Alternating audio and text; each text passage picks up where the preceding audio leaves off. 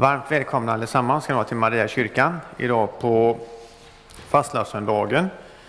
Vi kommer idag att börja läsa ur den här nya evangelieboken som har införskaffats. Om ni inte har den så finns den ute på psalmboksvagnen där ute, eller intill psalmboksvagnen. Och texterna börjar på sidan etthundratvå. Och vill någon köpa den för eget bruk så kostar den sextio kronor. Och på onsdag den andra mars då är det Askonsdagsmässa här klockan arton och den leds av Lennart Nilsson. Sedan har biskop Bengt skrivit en bön angående den här situationen som nu råder i med, med Ryssland och Ukraina, och jag tänkte vi ska inleda gudstjänsten med att be den bönen. Och eh, det är också viktigt att var och en hemma eh, inte glömmer eh, bönens makt i det här. Det är ju inte mycket som vi kan göra. Vi kan skänka några kronor, men, men vi kan ändå be. Och eh, när man ber så kan man också ta fram sin psalmbok, och det är ju lätt att bli förvirrad. Då blir man ju orolig, och blir man orolig så ja. Men det kan vara bra att komma ner på, på jorden och påminna sig om saker och ting. Och läs gärna Luthers psalm tvåhundratrettiosju. Vår Gud är oss en väldig borg. Att vad som än händer så, så, så, så är ändå det onda besegrat. Men vår Gud är oss en väldig borg. Och att få, återfå kontrollen, det är att påminna sig om saker och ting också. Men då börjar vi vår högmässa med att bedja.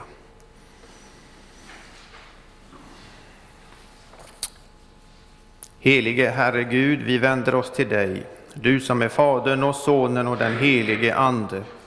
Vi prisar dig för din makt och din härlighet.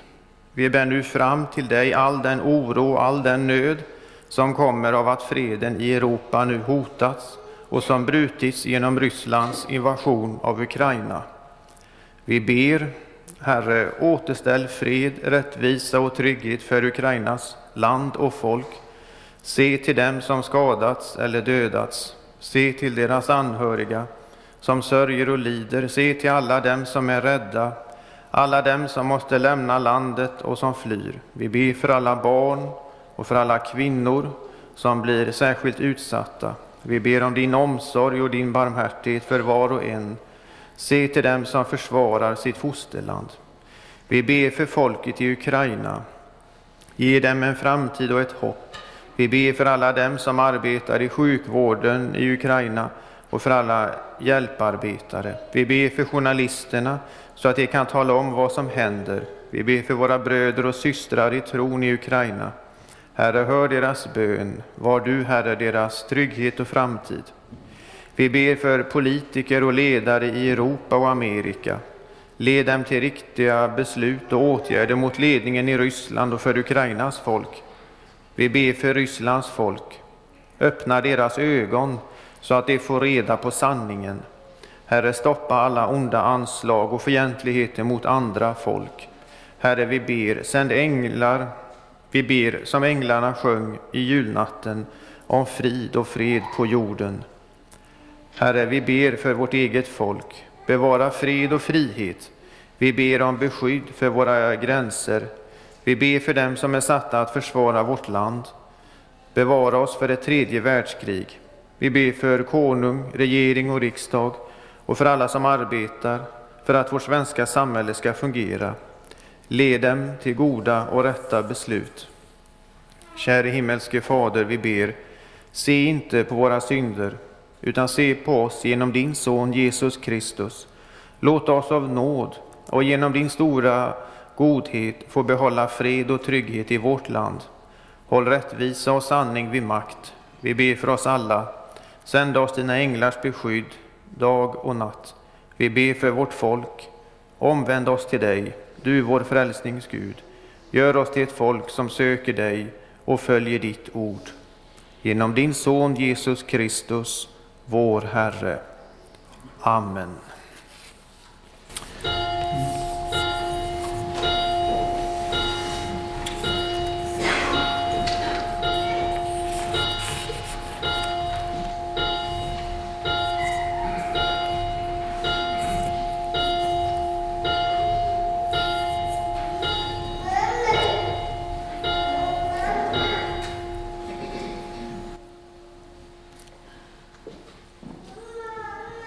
så börjar kören nu först med att sjunga.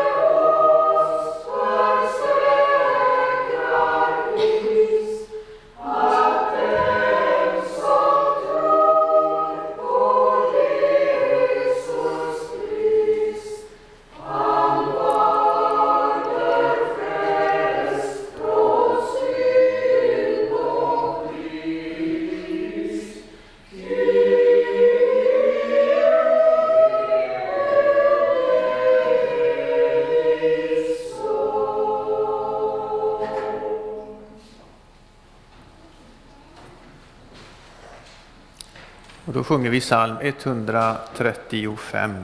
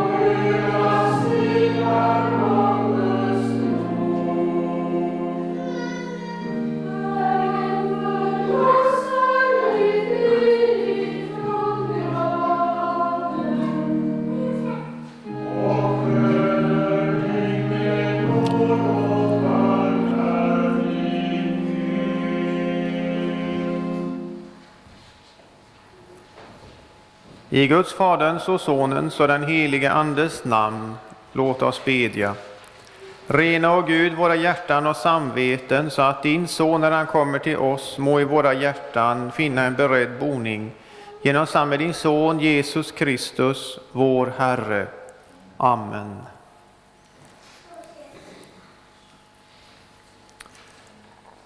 Vi ska nu göra en liten resa genom fastetidens söndagar. Vi ska få följa Jesu vandring mot Jerusalem, hur han blev utelämnad, dömd, misshandlad och till slut dödad. Det är många gånger en smärtsam historia, och fastetiden präglas helt naturligt av en viss nedstämdhet. För den som föraktar kristendomen kan det ju te sig mycket märkligt att en grupp människor låter sig påminnas om något så konstigt som en korrumperad dom och en oskyldig mans död. Men för den som blivit uppväckt av Guds heliga ande genom evangelium är ju fastetiden en påminnelse om Guds enorma kärlek till oss människor, då han utelämnade sin egen son. Och några av våra vackraste psalmer, de har vi ju faktiskt från fastetiden, då orden fyller oss av tacksamhet, lugn och frälsningsvisshet. Vi har ju till exempel de här kända orden: träd i min sista timma själv för mitt öga fram, att låt mig då förnimma din bild på korsets stam. Dess drag jag då vill gömma i djupet av min själ och dödens smärta glömma. Den så dör, han dör väl. Fastetiden har ju flera söndagar som berör det kristna livet och den kamp som en kristen möter ute i samhället och i vardagen alltså. Och när vi hör och läser om texterna från fastetiden, då ska vi ju se det som en spegel mot Jesus och bli påminda om det, att vi inte är ensamma i detta. För första söndagen, det är ju prövningens stund, då hör vi om hur Jesus blev frestad att inte gå till Jerusalem, alltså mot korset. Men han föll inte, utan gick den väg som var hans kall och uppgift. En Jesu lärjunge vet ju med sig att många gånger har man fallit för mycket mindre saker än vad Jesus blev frestad och utsatt för. Den andra söndagen, den kämpande tron, handlar ju om att komma till Jesus med just sin synd, det som en kristen inte vill visa upp för någon annan, och att sedan kunna tro Jesu ord: dina synder är dig förlåtna, gå i frid. Den tredje söndagen handlar om Jesus och ondskan. Och detta är då pedagogiskt upplagt och helt verklighetsbaserat. Eftersom när en människa håller fast vid Jesus och därmed tror på honom, bryter med sin synd, sitt gamla liv, då har den onde förlorat en människa och dess själ. Och sådant går inte obemärkt förbi. Guds motståndare Satan är ju en verklighet som inte sover. Tro inget annat. Men Jesus ensam har ju övervunnit honom. Men för att inte låta sig insomna, bli förförd av ondskans andemakter, då behöver också Guds barn äta av livets bröd, som är den fjärde söndagen. Och livets bröd, det är ju Jesus själv. I nattvarden tar vi emot Jesus under gestalt av bröd och vin. Den som tror orden för dig utgiven och för dig utgjutet får vad orden innehåller och lovar, nämligen syndernas förlåtelse, liv och salighet. Hur kan då nattvarden innehålla en sådan sprängkraft? Ja, vi kan jämföra med dynamit. Det är ju ingen stor laddning som behövs för att det ska bli en sprängkraft. Hur kan då något så litet och obetydligt för, se ut så för människan, ge en sådan kraft, frid och salighet? Jo, det beror på att Jesus så som sann människa och sann Gud är vår försonare. Femte söndagen i fastan har ju som tema försonaren. I tredje Moseboks sjuttonde kapitel och den elfte versen står det följande: ty kroppens liv är i blodet, och jag har givit er det till altaret, till att bringa försoning för era själar. Det är blodet som bringar försoning genom själen som är i det. Så rent medicinskt kan vi inte leva utan blod, och vården är ju ständigt i behov av blodgivare. Och teologiskt sett, så utan blod, ingen försoning. Och det ser vi genom djuroffren i Gamla testamentet och genom Kristus i Nya testamentet. Jesus är det felfria offerlammet som försonar våra synder inför sin far i himlen, och att fadern är tillfreds, nöjd och belåten med detta offer. I nattvarden kommer den uppståndne och segrande Kristus. Honom tar vi emot i tro, då han kommer till oss i sin heliga nattvard under gestalt av bröd och vin. Innan skärtorsdagen så har vi slutligen palmsendagen, vägen mot korset, där Jesus tas emot som det han verkligen är, en konung. Som vi sammanfattar lite: en Jesu lärjunge behöver se på sin frälsare i prövningens stund och inte glömma honom, utan förbli i den kämpande tron, påminna sig om det onda och Satans verklighet, och att för den som tror så kommer frestelser, men att även här har Jesus makten, som vi hör om i Jesus och ondskan. Och för att styrka och hjälpa din själ, ta emot livets bröd, som är Jesus själv, han som är försonaren och som i lydnad gick vägen mot korset. Innan man går fram till nattvarden så rannsakar man sig själv och ber om förlåtelse för de saker som inte harmonierat med Guds vilja. Låt oss bekänna.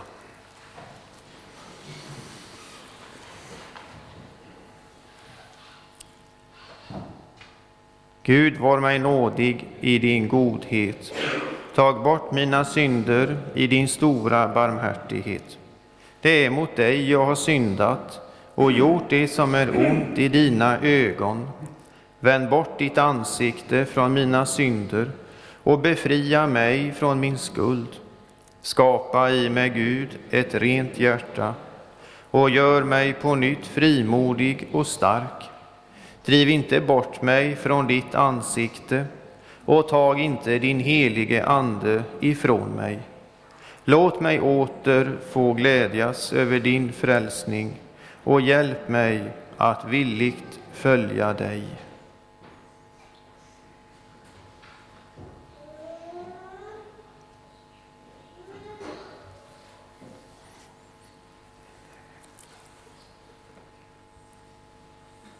Begär du dina synders förlåtelse för Jesu Kristi skull, så är du i kraft av Guds ord och löfte fast och visst, att Gud av nåd förlåter dig alla synder, och denna förlåtelse tillsäger jag dig på vår Herres Jesu Kristi befallning, i Faderns och Sonens och den helige Andes namn.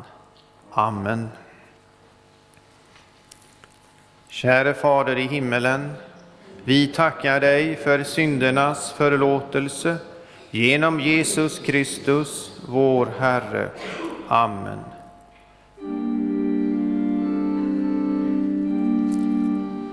Helige Herre Gud, helige starke Gud, helige barmhärtige frälsare, du evige Gud, förbarma dig över oss. Amen.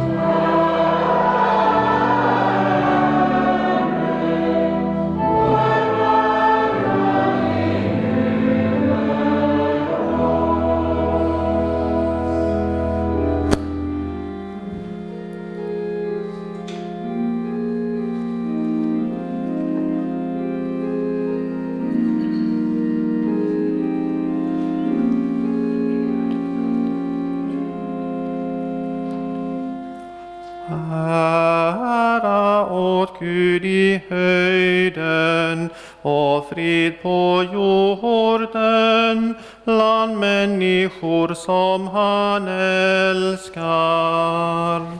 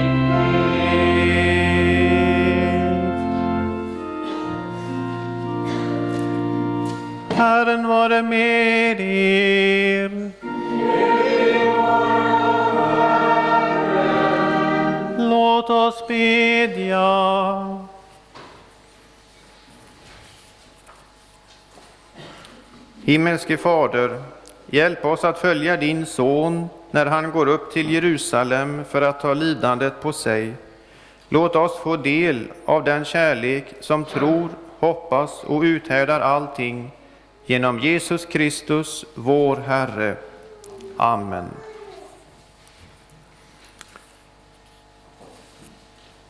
Då har vi alltså textläsningen på sidan etthundrafyra, om ni vill följa med där. etthundrafyra. Och vi ska nu först lyssna till Herrens ord ifrån fjärde Mosebokens tjugoförsta kapitel. Israel bröt upp från berget Hor och tog vägen mot Röda havet för att gå omkring Edoms land.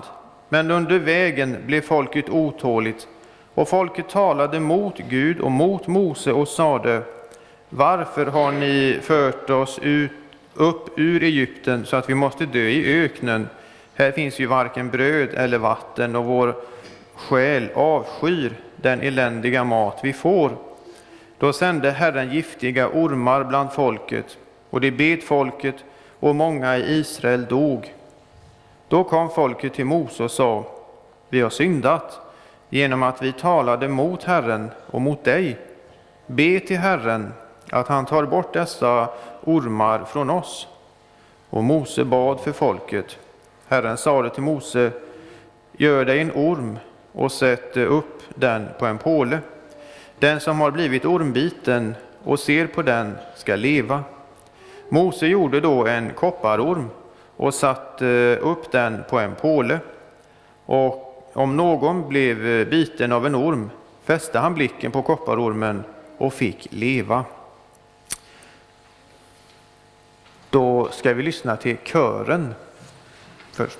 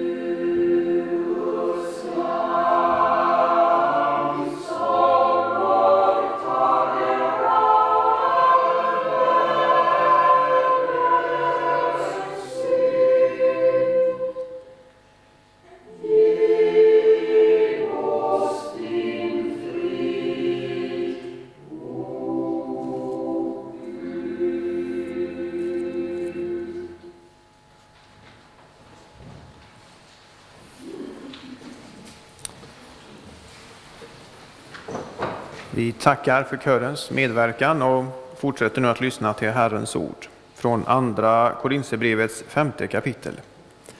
Allt kommer från Gud som har försonat oss med sig själv genom Kristus och gett oss försoningens tjänst. Gud var i Kristus och försonade världen med sig själv. Han tillräknar inte människorna deras överträdelser och han har anförtrott oss försoningens ord. Vi är alltså sändebud för Kristus och Gud vädjar genom oss. Vi ber på Kristi uppdrag, låt försona er med Gud. Så lyder Herrens ord. Gud, vi tackar dig. Och så sjunger vi psalm trehundrafemtioett.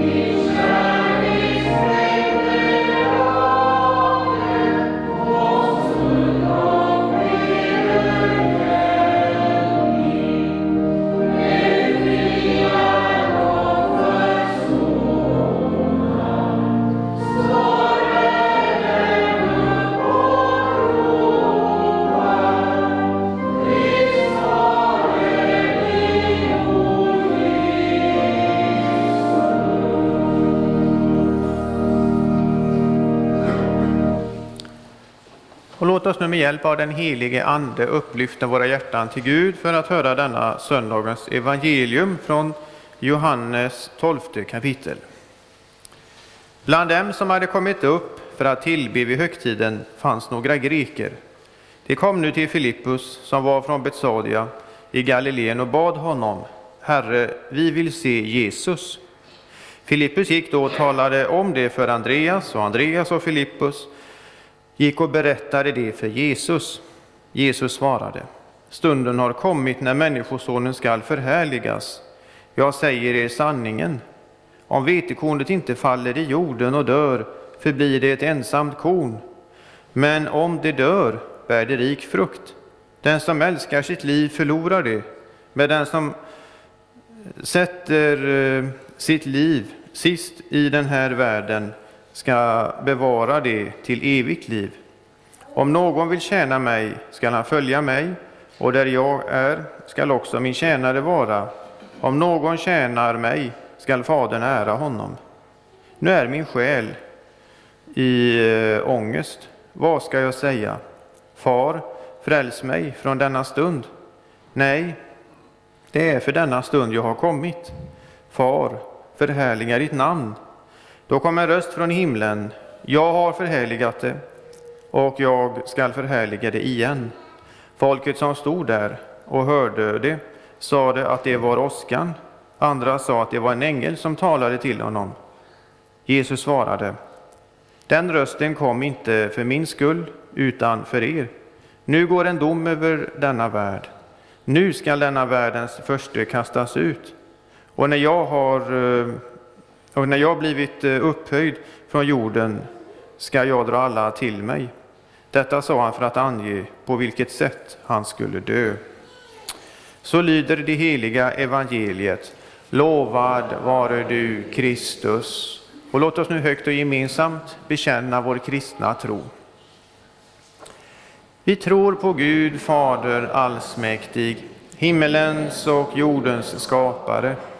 Vi tror och på Jesus Kristus, hans infödde son, vår Herre, vilken är avlad av den helige ande, född av jungfru Maria, pinad under Pontius Pilatus, korsfäst, död och begraven, nederstigen till dödsriket, på tredje dagen uppstånden igen ifrån de döda, uppstigen till himmelen, sittande på allsmäktig Gud Faders högra sida, därifrån igenkommande till att döma levande och döda.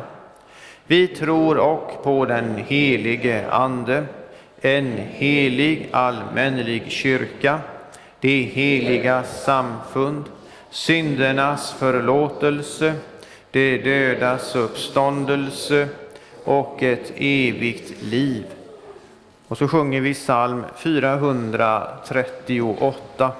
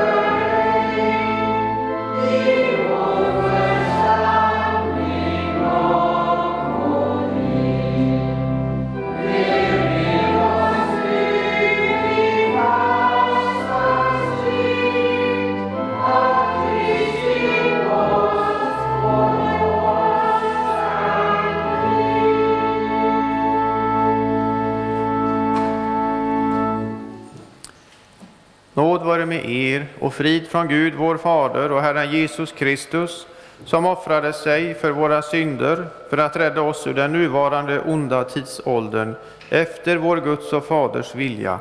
Honom tillhör äran i evigheternas evigheter. Amen. Herre, vi vill se Jesus. Ja, det var några greker som kommit till Jerusalem för att tillbe. Och vi vet inte mycket om dessa personer. Kanske kom det från Galileen där det fanns mycket hedningar. Men Bibeln visar oss att dessa personer ändå sökte den levande och sanne guden.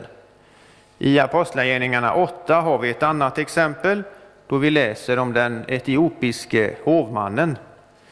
Vi ser alltså hur människor utanför det judiska gudsfolket önskade något annat än det som de för stunden avlade sin bekännelse till.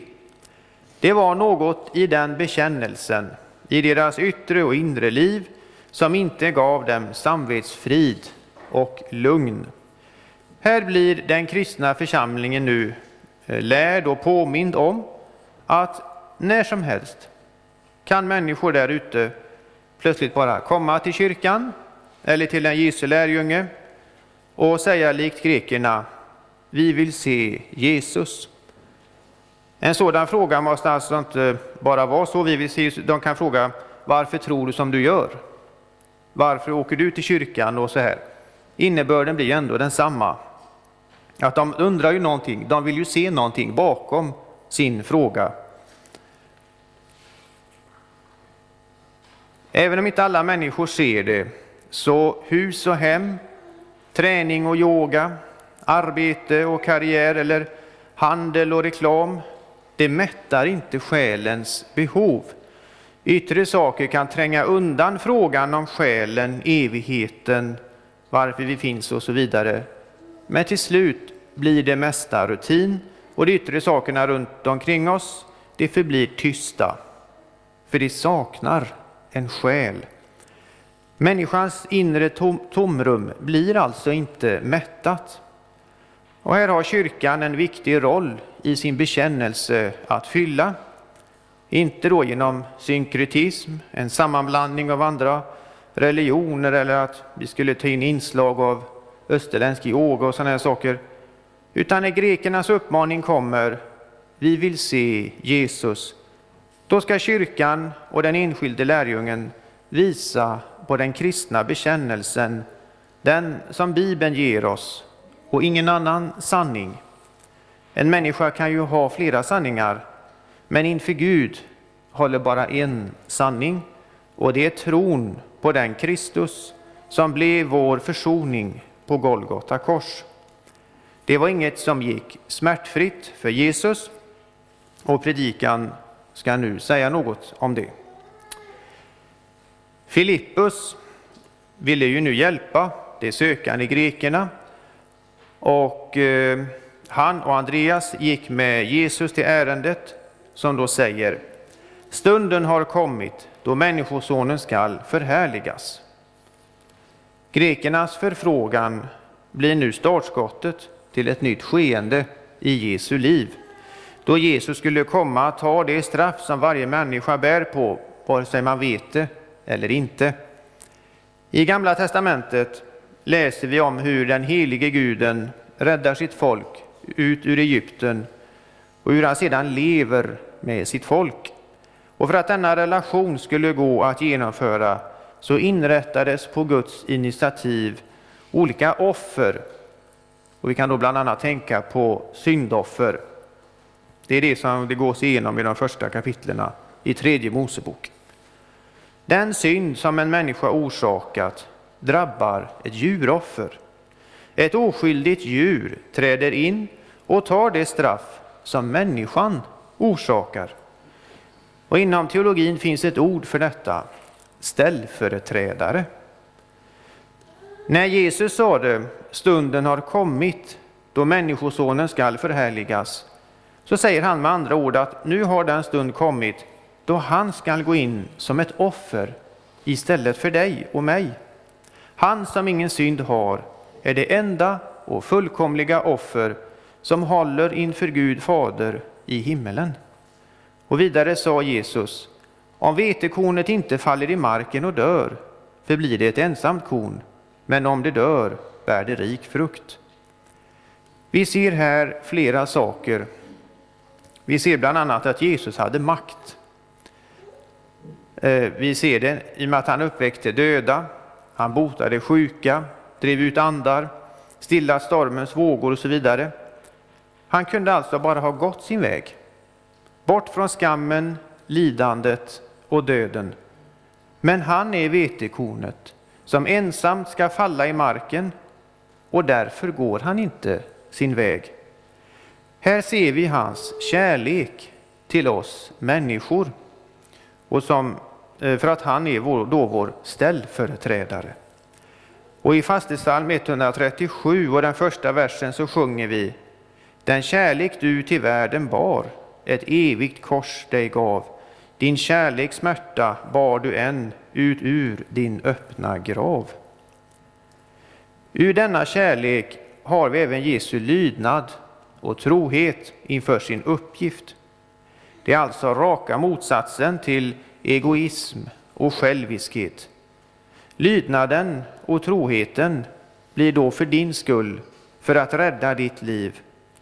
Och detta är med andra ord sann kristendom, där vi ser hur den kristna kärleken försakar sitt eget för att hjälpa andra och gå in i en annans ställe. Och tänker vi på vetekornet som dör, så endast då kan det ju bära rik frukt. Den frukt som omnämns här är att människan blir ju försonad inför Gud i himmelen. Det är inga djuroffer som på olika sätt behöver göras om, utan det är Kristi felfria offer som gäller en gång för alla inför Gud i himmelen. Ur detta offer och från den tomma graven gick den uppståndne Kristus. Och det finns nu frälsning för människan att söka och motta genom ånger och tro. Och rik frukt, det blir ju i förlängningen att vi genom dopet var och en får del av Jesus seger över Satan, död och fördömelse. Det som tillfaller den troende människan är ju då Kristi rättfärdighet. Men kom då ihåg att den rika frukten, den är inför Gud i himlen, den kommer från honom av hans nåd och barmhärtighet. Genom Jesus gör han oss till hans barn, nu i tiden och sedan i evigheten. Och detta är då inget som världen efterfrågar, utan tvärtom är det ett problem för världen.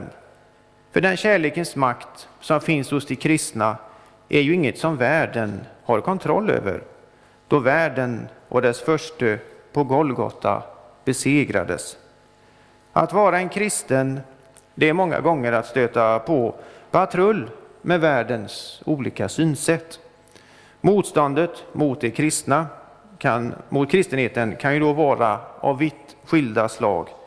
Men Jesus, han sa, den som älskar sitt liv förlorar det, och den som hatar sitt liv i den här världen, han skall bevara det och vinna evigt liv. Om någon vill tjäna mig, skall han följa mig, och där jag är kommer också min tjänare att vara. Om någon tjänar mig, skall min fader ära honom. Och vem är det som den kristne och kristenheten tjänar? Jo, det är ju den segrande och triumferande Jesus.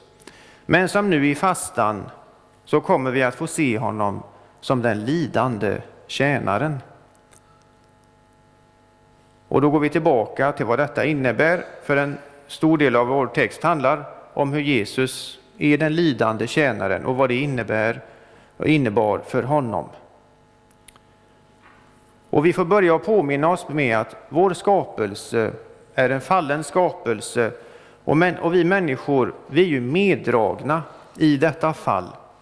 Guds motståndare vill rasera och förstöra den goda skapelsen, och framförallt vill djävulen ödelägga relationen med Gud själv. Vi måste här komma ihåg att på samma sätt som Gud är en makt, Jesus namnet, eller Jesus som sann Gud är det yttersta av alla makter, så är också Satan en makt. Till exempel har, synda, har ju Satan syndafallet med sig. Han är ledare över ondskans andemakter i himlarymderna. Han kan uppträda som en ljusets ängel. Och vidare är det han, han, han är en frestare, en förförare, en åklagare, ovännen som är lögnens fader.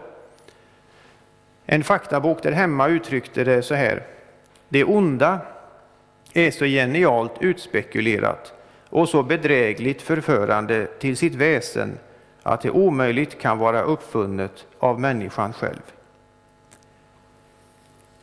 Utifrån detta är det än mer tydligt att nu går Jesus för att möta en ond och fördärvsbrytande makt, och det är inget som kommer att ske utan kamp, lidande och död. Inför ålderdomen så brukar de flesta stanna upp inför lidandet, då det blir en kamp. Kroppen är inte vad den en gång var. Men för Jesu del var det en kamp där han ensam skulle möta fördärvsmakterna. En fruktansvärd strid som handlade om människans framtid. Jesus skulle möta lidandet via de romerska soldaterna, uppleva den totala utfrysning och skammen som det innebar att bära ett kors och bli korsfäst. Men det värsta av allt var att han skulle bli övergiven av sin egen far. Och parallellt med detta har vi också den ondes frestelser och lockelser. Till exempel, andra har han hjälpt, sig själv kan han inte hjälpa. Jesus sa: nu är min själ i djup ångest. Vad ska jag säga? Fader, fräls mig från denna stund. Nej, just därför har jag kommit till denna stund. Fader, förhärliga ditt namn. Då kom en röst från himlen: jag har redan förhärligat det och ska förhärliga det på nytt. Gud själv klargjorde att hans omsorg om människans eviga väl, hans krav på försoning, att något kom mellan honom och människan, den kärleken går nu vidare mot utelämnandet av sin egen son istället för någon annan. Jesus visste vad som stundade, och hans gudomliga kärlek kunde inte stoppa honom. Men för att förtydliga detta kom en röst från himlen, faderns röst. Ondskan, den är så grym så att den förstår inte sitt eget bästa, då det ligger i dess natur att vilseleda och rasera istället för att försona, förlåta, bygga upp, förbättra och flytta fram positionerna. Mot denna blindhet har vi då Guds självutgivande kärlek som gjorde att ett kors restes till försoning för våra synders skull.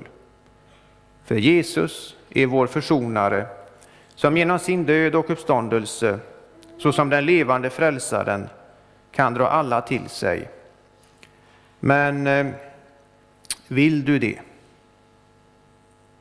Det är ju den frågan som vi måste ställa oss var och en. För även om kyrkan är en, så består den av enskilda individer. Och man blir inte frälst på andras tro och bekännelse. Man blir frälst för att man själv tror och bekänner. Så Jesus har gjort det färdigt och klart för dig. Och det du får, det är att likna vid en gratis inträdesbiljett till frälsning. Och syndens makt gör att alla ser inte detta. De förkastar det och lever vidare i sina liv i blindhet. Och den synd som kom via syndafallet, den är också du drabbad av. Men Jesus har ju gått in i ditt ställe, istället för dig. Han är ju din ställföreträdare. Han har med sitt eget blod och sin felfria död betalat det pris som Gud Fader kräver. Och bakom Jesus så står Fadern och ger dig ett erbjudande som är gratis. Förakta inte det, för bakom denna världens yttre så finns tomhet och till slut en bortgång som mynnar ut i en dom. Fyll då istället ditt liv med livets källa och dra Jesus till dig. Han som blev upphöjd på korset och såg på dem som föraktade honom. Jesus hade makt att kunna gå ner från korset, men han gjorde inte det. Hans kärlek gjorde att han stannade kvar. För sådan är den sanna kristendomen. Den bär något av Kristus inom sig, hos varje kristen, i församling och ute i vardag. Och den ger av sig själv, även då det innebär skam, vanvårdat rykte och lidande. Men likväl så har Jesus segrat, och med en Jesu lärjunge följer också Jesus seger, kraft, ro och frid, och som slutar med ett frikännande i domen och inträder då till glädje och en evig salighet i himmelen. Amen. Låt oss bedja. Lovad vare Gud och välsignad i evighet, som med sitt ord tröstar, lär, förmanar och varnar oss. Helige Ande, skriv ordet i våra hjärtan, så att vi inte blir glömska hörare, utan varje dag växer till i tro, hopp, kärlek och tålamod, in till tidens slut och blir saliga, genom Jesus Kristus, vår Herre. Amen.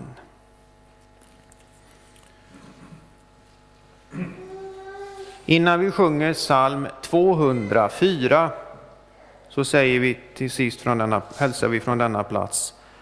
All nåd Gud som har kallat er till sin eviga härlighet i Kristus, han skall upprätta, stödja, styrka och befria er sedan i en kort tid har lidit. Hans är makten i evighet. Amen.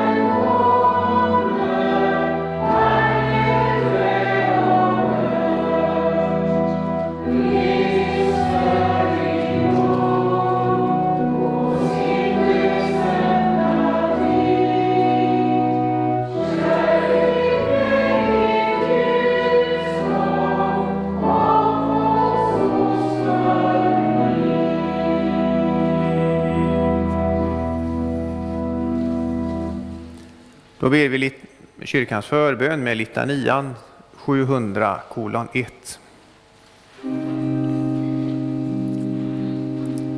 Evige allsmäktige Gud, förbarma dig över oss. Herre, hör vår bön.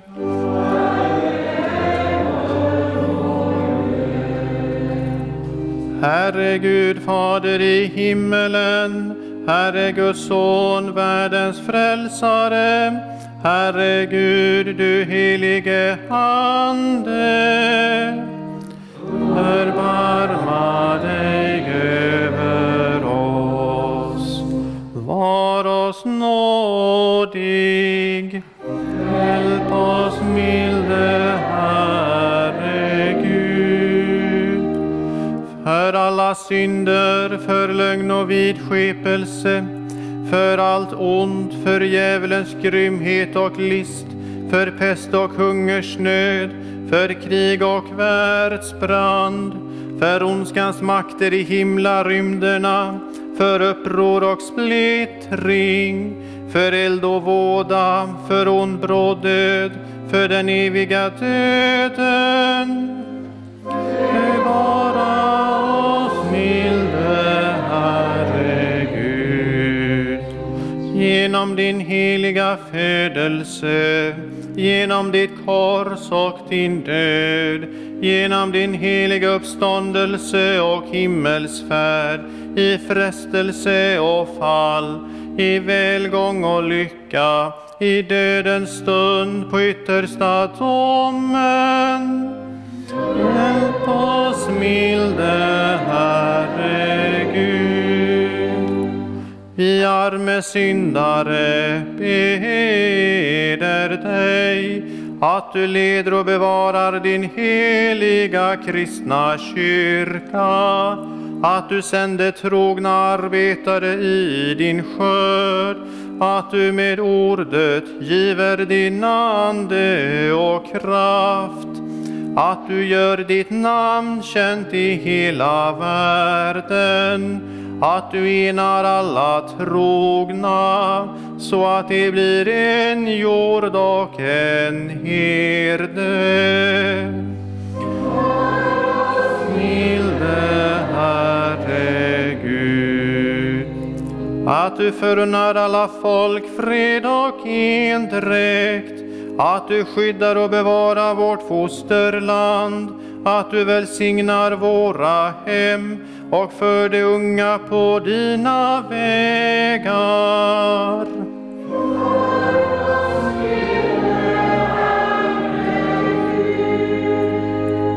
Att du tröstar alla bedrövade och svårmodiga, att du undsätter alla dem som är i nöd och fara, att du vederkvicker och hjälper alla sjuka, att du välsignar allt gott verk, att du förbarmar dig över alla människor, att du nådigt hör vår bön.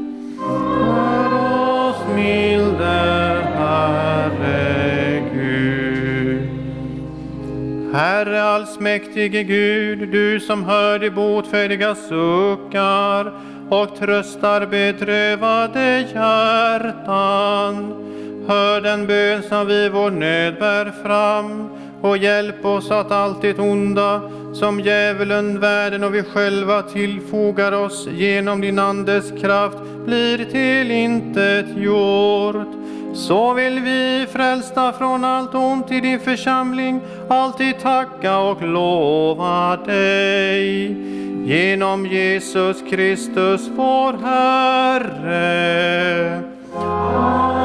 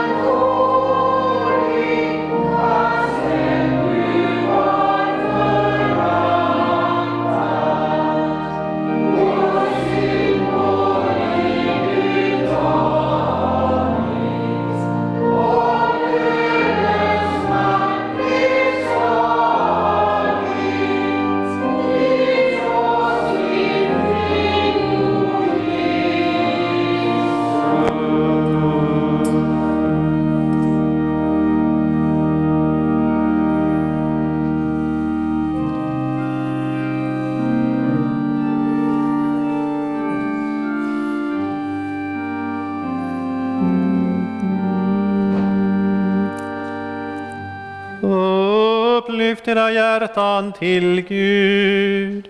Vi upplyfter våra hjärtan. Låt oss tacka Gud vår Herre. Allena han är värd vår tack och lov. Ja, sannerligen du ensam är värd vårt lov. Allsmäktige Fader, helige Gud, dig vill vi prisa och välsigna genom Jesus Kristus vår Herre. Han gick lidandet och lydnadens väg, för att den som tror på honom skall vara räddad från död till liv. Och i sin nattvard ger han oss det yttersta beviset på sin kärlek. Därför vill vi med dina trogna i alla tider och med hela den himmelska härskaran prisa ditt namn och tillbedjande sjunga.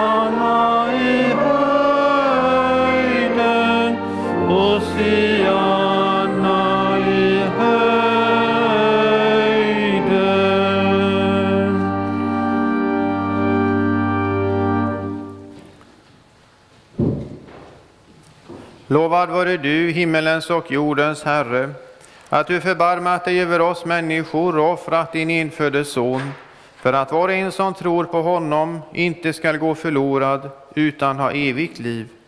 Vi tackar dig för den frälsning du berett oss genom Jesus Kristus. Sänd din ande i våra hjärtan så att han hos oss tänder en levande tro och förbereder oss att rätt fira vår frälsares åminnelse och tar emot honom då han kommer till oss i sin heliga nattvard. Vår Herre Jesus Kristus, i den natt då han blev förrådd, tog han ett bröd, tackade, bröt det och gav åt lärjungarna och sade: Tag och ät, detta är min kropp som blir utgiven för er. Gör detta till min åminnelse. Likaså tog han kalken, tackade och gav åt lärjungarna och sade: Drick av den alla. Denna kalk är det nya förbundet genom mitt blod som blir utgjutet för många till syndernas förlåtelse. Så ofta ni dricker av den, gör det till min åminnelse. Himmelske Fader, skänk oss i denna måltid de välsignade frukterna av din sons lidande och död, uppståndelse och himmelsfärd. Ge oss liv av hans liv, så att han förblir i oss och vi i honom.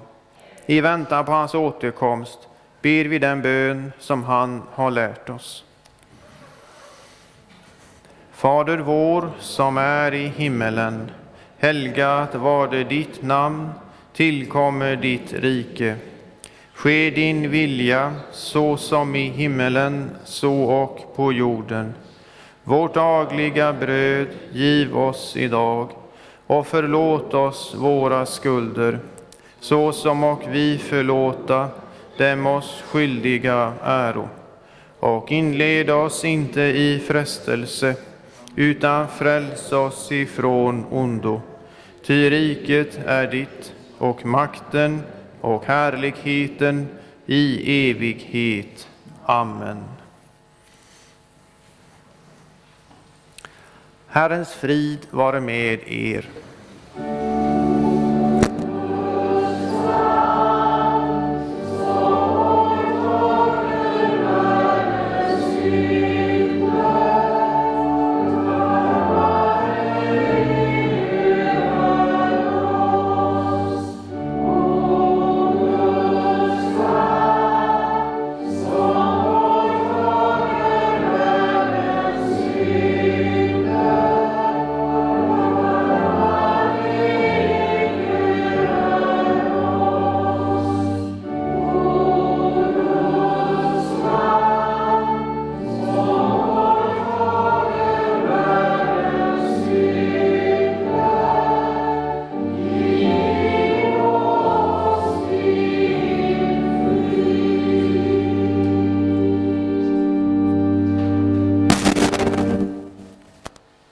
Börjar vi med intention. Så de som vill att jag doppar och ger, de kommer nu fram först.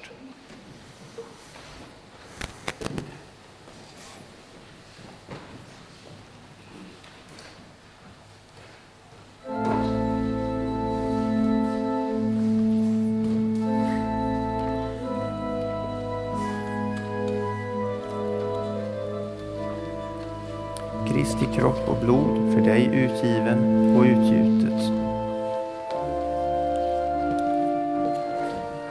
Kristi kropp och blod för dig utgiven och utgjutet.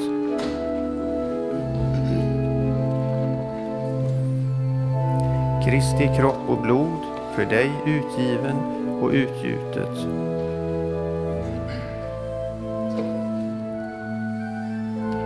Det är rätt, det är rätt. Kristi kropp och blod för dig utgiven och utgjutet.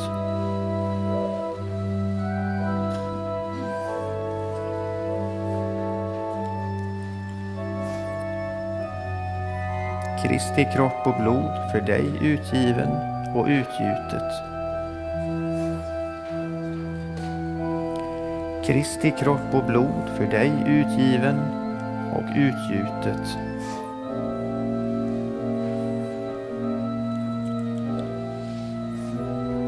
Kristi kropp och blod för dig utgiven och utgjutet.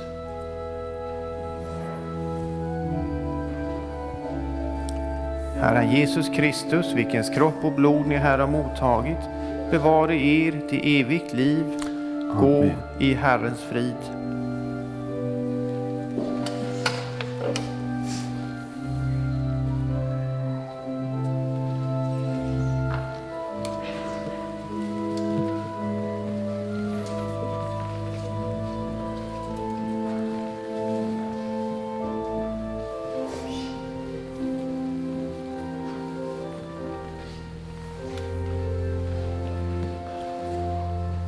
Kristi kropp och blod för dig utgiven och utgjutet.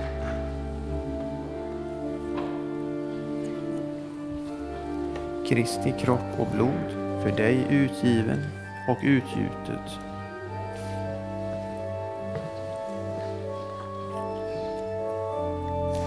Kristi kropp och blod för dig utgiven och utgjutet.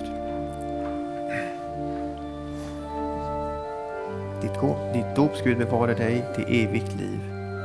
Ditt dops Gud bevara dig till evigt liv. Kristi kropp och blod för dig utgiven och utgjutet. Kristi kropp och blod för dig utgiven och utgjutet.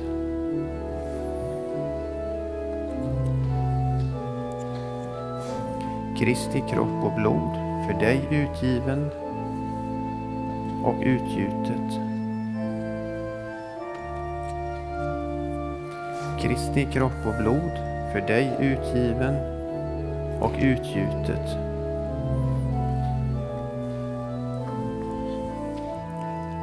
Herren Jesus Kristus, vilkens kropp och blod ni här har mottagit, bevare er till evigt liv. Gå i Herrens frid.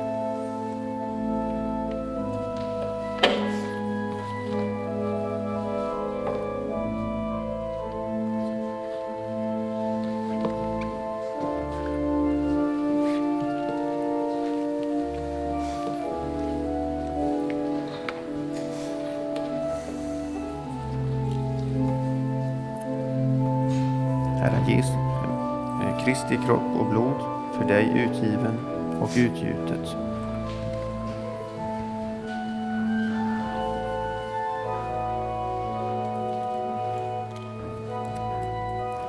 Kristi kropp och blod för dig utgiven och utgjutet. Ditt dops Gud bevare dig till evigt liv. Ditt dops Gud bevare dig till evigt liv. Kristi kropp och blod för dig utgiven och utgjutet.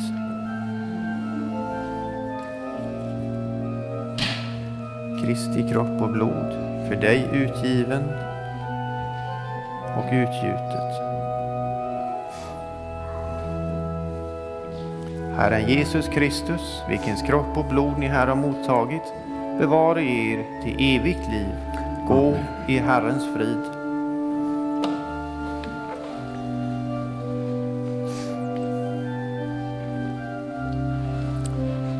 Då går vi över till traditionellt utdelande.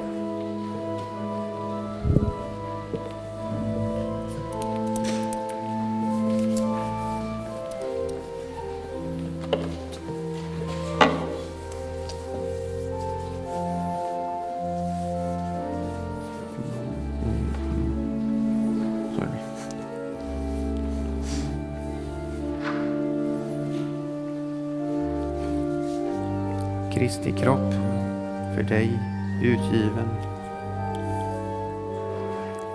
Kristi kropp för dig utgiven. Kristi blod för dig utgjutet. För dig utgiven.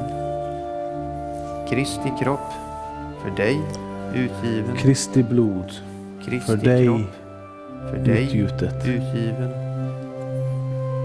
Kristi kropp för dig utgiven. Kristi blod Kristi för dig utgjutet. Utgiven. Kristi kropp för dig utgiven. Kristi blod för dig utgjutet. För dig utgiven. Kristi kropp. Kristi blod utgiven. För dig utgjutet.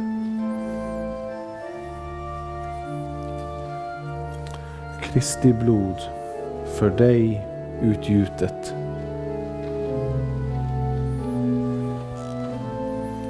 Kristi blod för dig utgjutet. Kristi blod för dig utgjutet.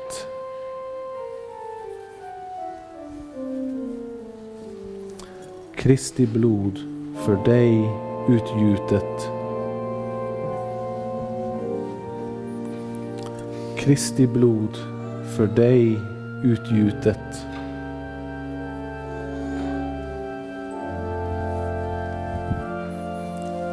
Herren Jesus Kristus, vilkens kropp och blod ni här har mottagit, bevara er till evigt liv. Amen. Gå i Herrens frid.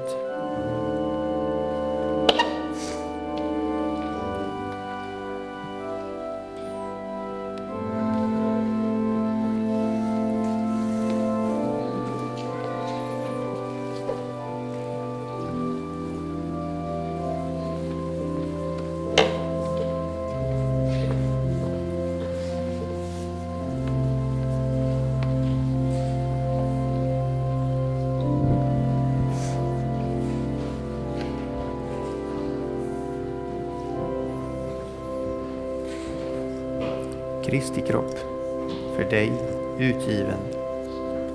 Kristi kropp. Kristi blod för dig utgjutet. Ditt dops Gud bevara dig till evigt liv. Kristi kropp för dig utgiven. Kristi blod för dig utgjutet. Kristi kropp för dig utgiven. Kristi blod för dig utgjutet. Kristi kropp för dig utgiven. Kristi kropp för dig utgiven. Kristi blod för dig utgjutet. För dig utgiven. Kristi kropp. Kristi blod för dig för dig utgjutet. Kristi blod för dig utgjutet.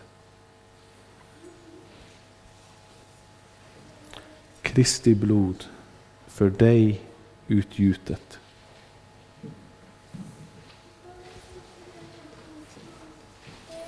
Kristi blod för dig utgjutet.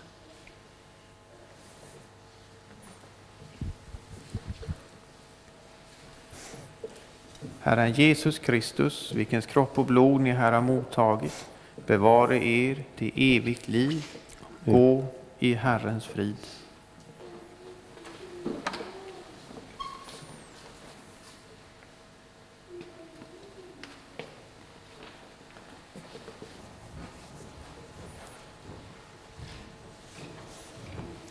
Kristi kropp för dig utgiven.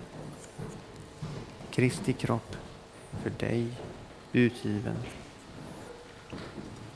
Kristi blod för dig utgjutet. Kristi kropp för dig. Kristi blod för dig utgjutet. Kristi kropp för dig utgiven. Kristi blod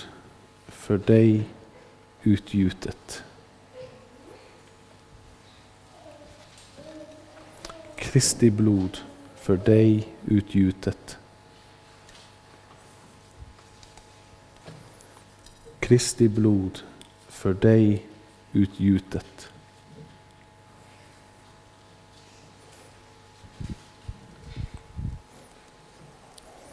Herren Jesus Kristus, vilkens kropp och blod ni här har mottagit, bevare er till evigt liv. Amen. Gå i Herrens frid.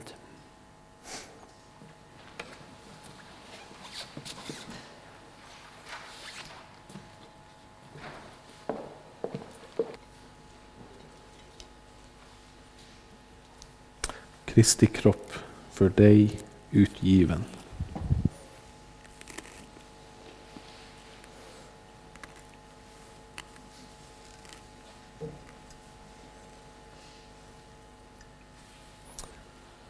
Kristi blod för dig utgjutet.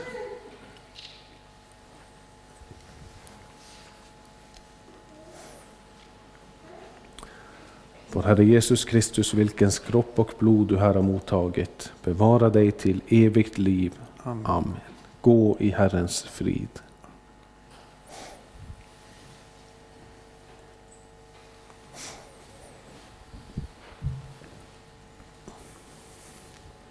Kristi kropp för dig utgiven.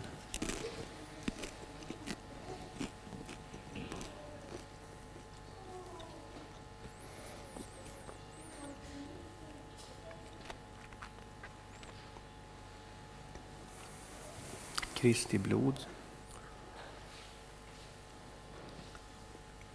för dig utgjutet.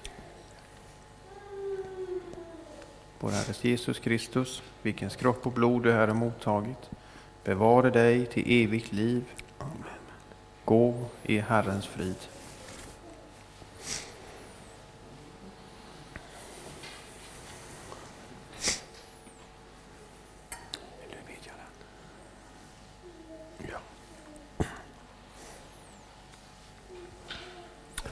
Låt oss bedja.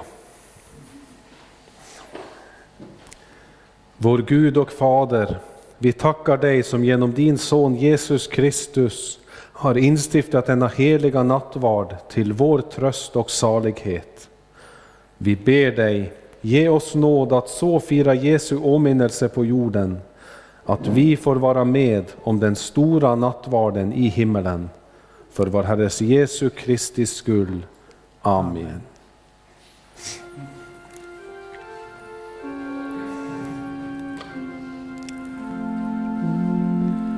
Låt oss tacka och lova Herren. Herren vare tack och lov. Halleluja, halleluja, halleluja.